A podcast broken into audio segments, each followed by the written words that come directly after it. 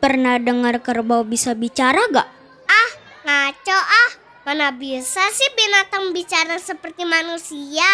Beneran, aku juga awalnya kaget. Tapi sekarang percaya. Mana kerbaunya? Coba aku mau lihat sendiri. Nih, di buku ini. Oh, cuma cerita ternyata. Iya, tapi ceritanya bagus, Desa. Kamu pasti suka. Ya udah, ayo kita baca bareng.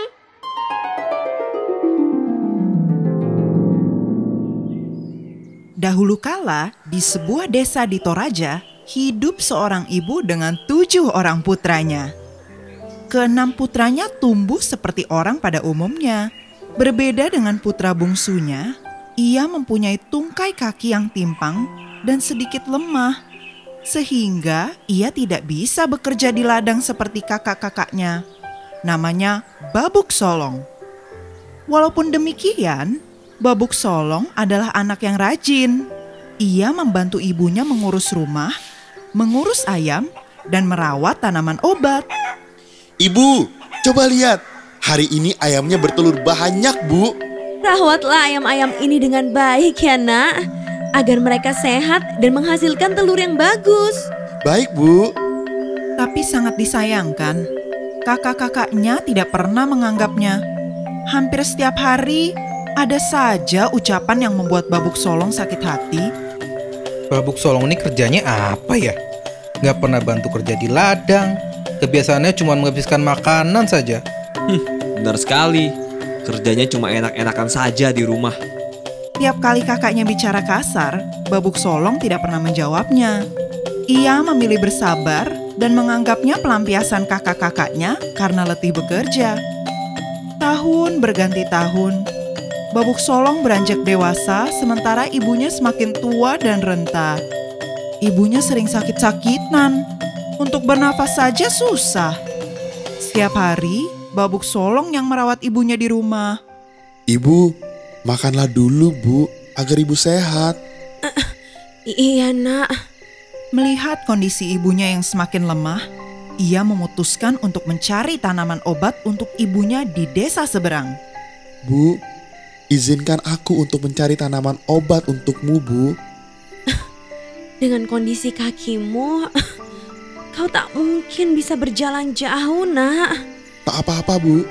Aku yakin aku mampu selama ibu mendoakan. Mendengar ketulusan Babuk Solong, ibunya memberikan izin. Akhirnya Babuk Solong pergi mencari tanaman obat itu. Jauh sekali perjalanan yang dilakukan Babuk Solong.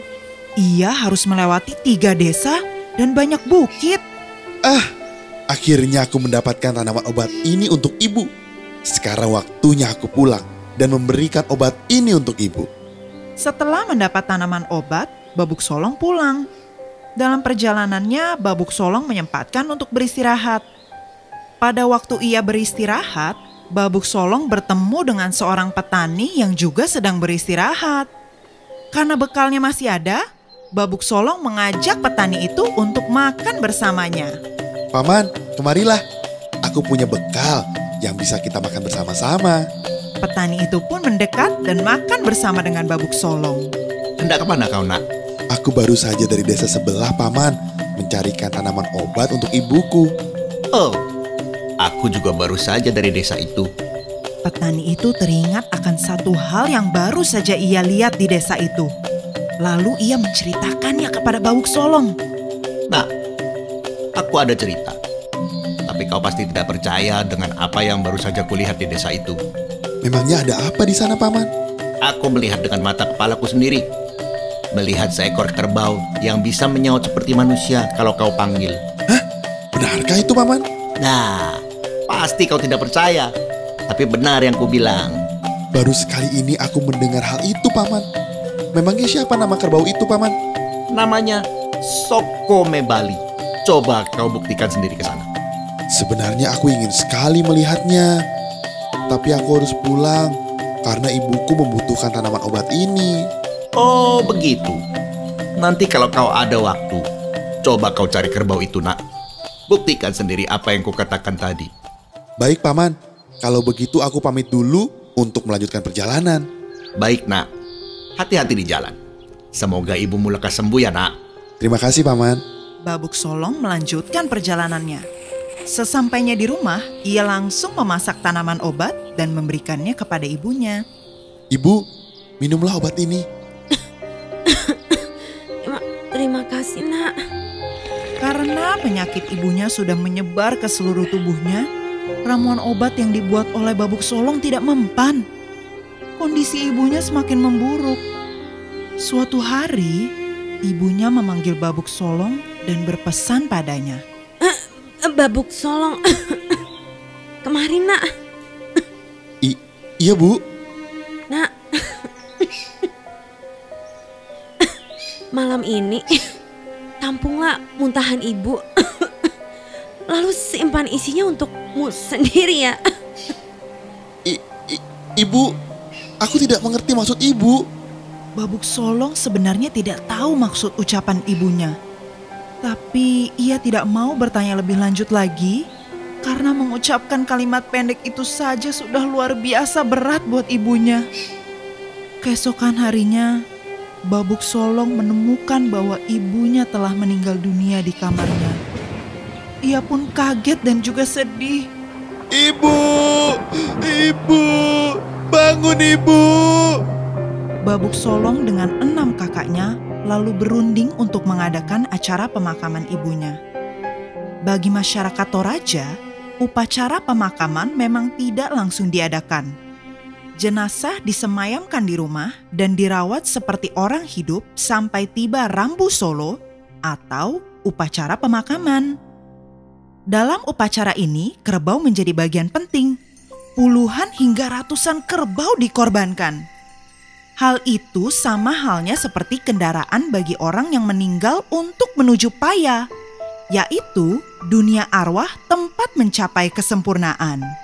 Kita harus segera mencari kerbau-kerbau terbaik untuk ibu.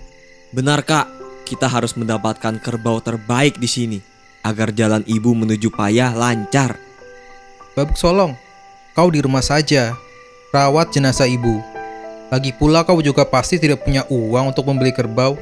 Iya, mana bisa kau membeli kerbau terbaik hasil dari ayam-ayam yang hanya beberapa ekor saja. Baik kak, aku akan menjaga dan merawat ibu di rumah. Aku doakan supaya kalian pulang membawa kerbau-kerbau terbaik. Saudara-saudara Babuk Solong berangkat mencari kerbau. Sedangkan Babuk Solong tinggal di rumah merawat jenazah ibunya. Suatu hari Babuk Solong mengambil kayu bakar, namun perhatiannya teralihkan pada mangkuk tempat menampung muntahan ibunya. Babuk Solong pun kaget melihatnya. Bukankah mangkuk ini kemarin berisi muntahan ibu? Tapi ini kenapa berubah menjadi kepingan-kepingan emas? Lalu Babuk Solong mengingat perkataan ibunya untuk menyimpan isi mangkuk itu untuk dirinya sendiri. Beberapa minggu kemudian, saudara-saudaranya pulang membawa kerbau-kerbau terbaik pilihan mereka. Mereka membawa 32 ekor kerbau yang sehat dan kekar. Kakak-kakak Babuk Solong asik bercerita cara mendapatkan kerbau itu tanpa memperdulikan Babuk Solong. Asal kalian tahu, kerbau ini adalah kerbau kita berenam. Karena kamilah yang selama ini bekerja mencari uang untuk membeli kerbau-kerbau ini.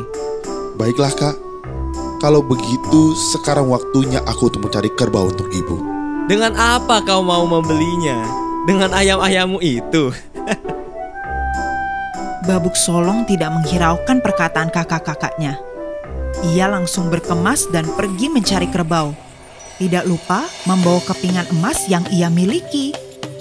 Babuk Solong pun ingat akan kerbau ajaib itu. Ia langsung pergi menuju desa pemilik kerbau itu. Di sana, ia bertemu dengan pemilik kerbau. Permisi bu, apakah ibu pemilik kerbau ajaib yang bisa menyaut seperti manusia kalau dipanggil namanya? Benar. Apa kau ingin melihatnya? Iya bu, aku ingin melihatnya. Petani pemilik kerbau itu menunjukkan Sokome Bali. Dan kerbau itu ternyata banannya kurus. Kulitnya kisut dan kakinya pendek. Inilah kerbau itu. Sebanyak apa pun aku memberinya makan, ia tak akan pernah menjadi gemuk. Benarkah ia bisa menyaut kalau kita memanggilnya? Cobalah kau panggil. Soko Bali. Ya, Eh, hah? S- Soko Bali. ya. Sokoma Bali terus menatap Babuk Solong seperti ingin bicara terus padanya. Babuk Solong kemudian meminta izin kepada petani itu untuk membeli kerbau itu.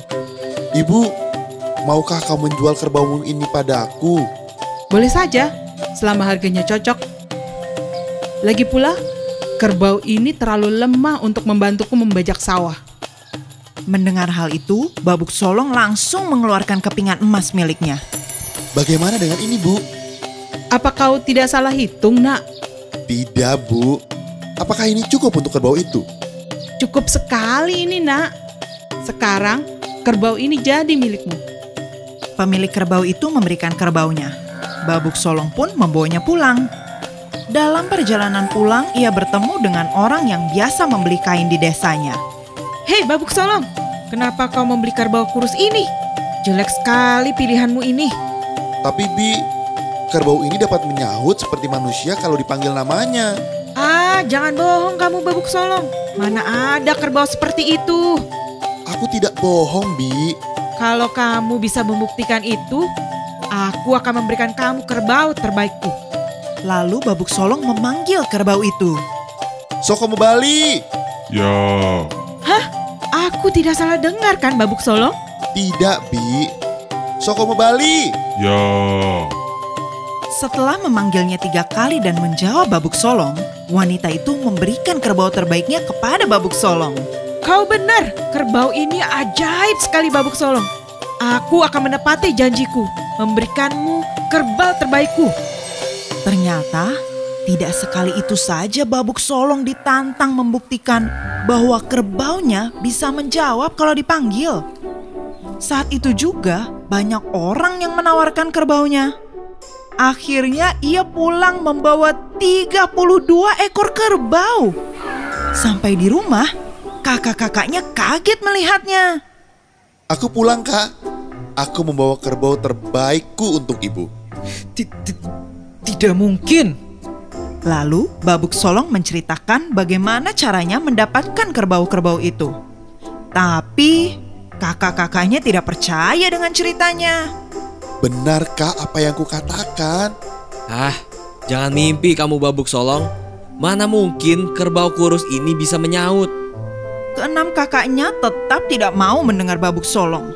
Mereka berniat mempermalukan Babuk Solong dengan mengumumkan kepada penduduk desa. Mereka menantang Babuk Solong untuk membuktikannya. Jika kerbau itu menyaut, aku akan memberikan 32 kerbau milik mereka. Babuk Solong dengan terpaksa menerima tantangan kakak-kakaknya. Soko Bali. Ya, Mendengar itu, kakak-kakaknya kaget. Lalu ada beberapa warga desa memanggil kerbau itu dan hal sama yang terjadi. Kerbau itu menyaut. Penonton pun bersorak dan mengakui bahwa kerbau babuk solong memang ajaib karena bisa menyaut. Kakak-kakak babuk solong hanya diam dan lemas mendengar itu. Mereka harus merelakan menyerahkan kerbaunya kepada babuk solong. Tapi babuk solong menolaknya. Tidak, Kak. Sungguh aku tidak bermaksud untuk mengambil kerbau-kerbau terbaik kalian. Kerbau-kerbau ini sekarang milikmu babuk solong. Babuk Solong masih bersikeras tidak mau menerima kerbau-kerbau itu. Tapi salah satu tetua di desanya berkata kepadanya, Kakak-kakakmu harus menepati janjinya padamu Babuk Solong. Janji adalah janji dan harus ditepati. Jika tidak, kakak-kakakmu akan dianggap orang yang tidak bisa dipegang kata-katanya. Keenam kakaknya serentak mengangguk tanda setuju dengan apa yang dikatakan oleh tetua desa. Tak lama dari itu, upacara pemakaman ibunya dilaksanakan dan berjalan lancar. Babuk Solong menjadi satu-satunya anak yang menuaikan kewajiban untuk upacara penting itu. Lalu, kakak-kakaknya meminta maaf kepada Babuk Solong. Babuk solong, maafkan semua perbuatanku padamu ya. Maafkan aku juga babuk solong. Karena selama ini ucapanku selalu menyakitkanmu. Aku sudah memaafkan kalian, Kak. Akhirnya, ketujuh kakak beradik ini hidup dalam kebersamaan. Hebat banget Babuk Solong, Sa. Sabar, pemaaf, bekerja keras pula. Iya, meskipun dia penuh kekurangan, tapi dia tidak pernah mengeluh. Benar, Sa. Kita harus belajar dari Babuk Solong. Harus jadi pribadi pemaaf dan saling membantu satu sama lain ya. Hai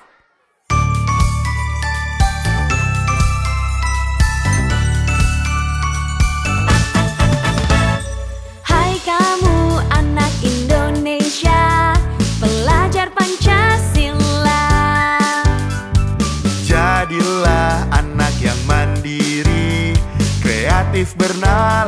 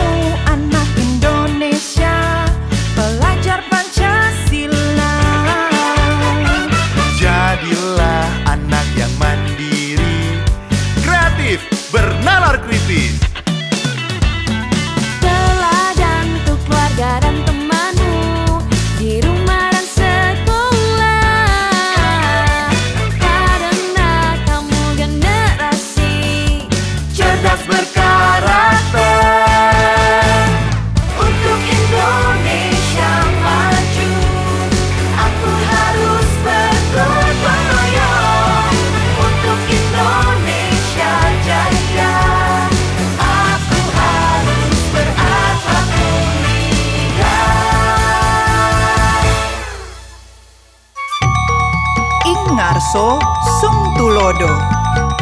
Ing madya mangun karso. Tut Muri Handayani Ki Hajar Dewanta.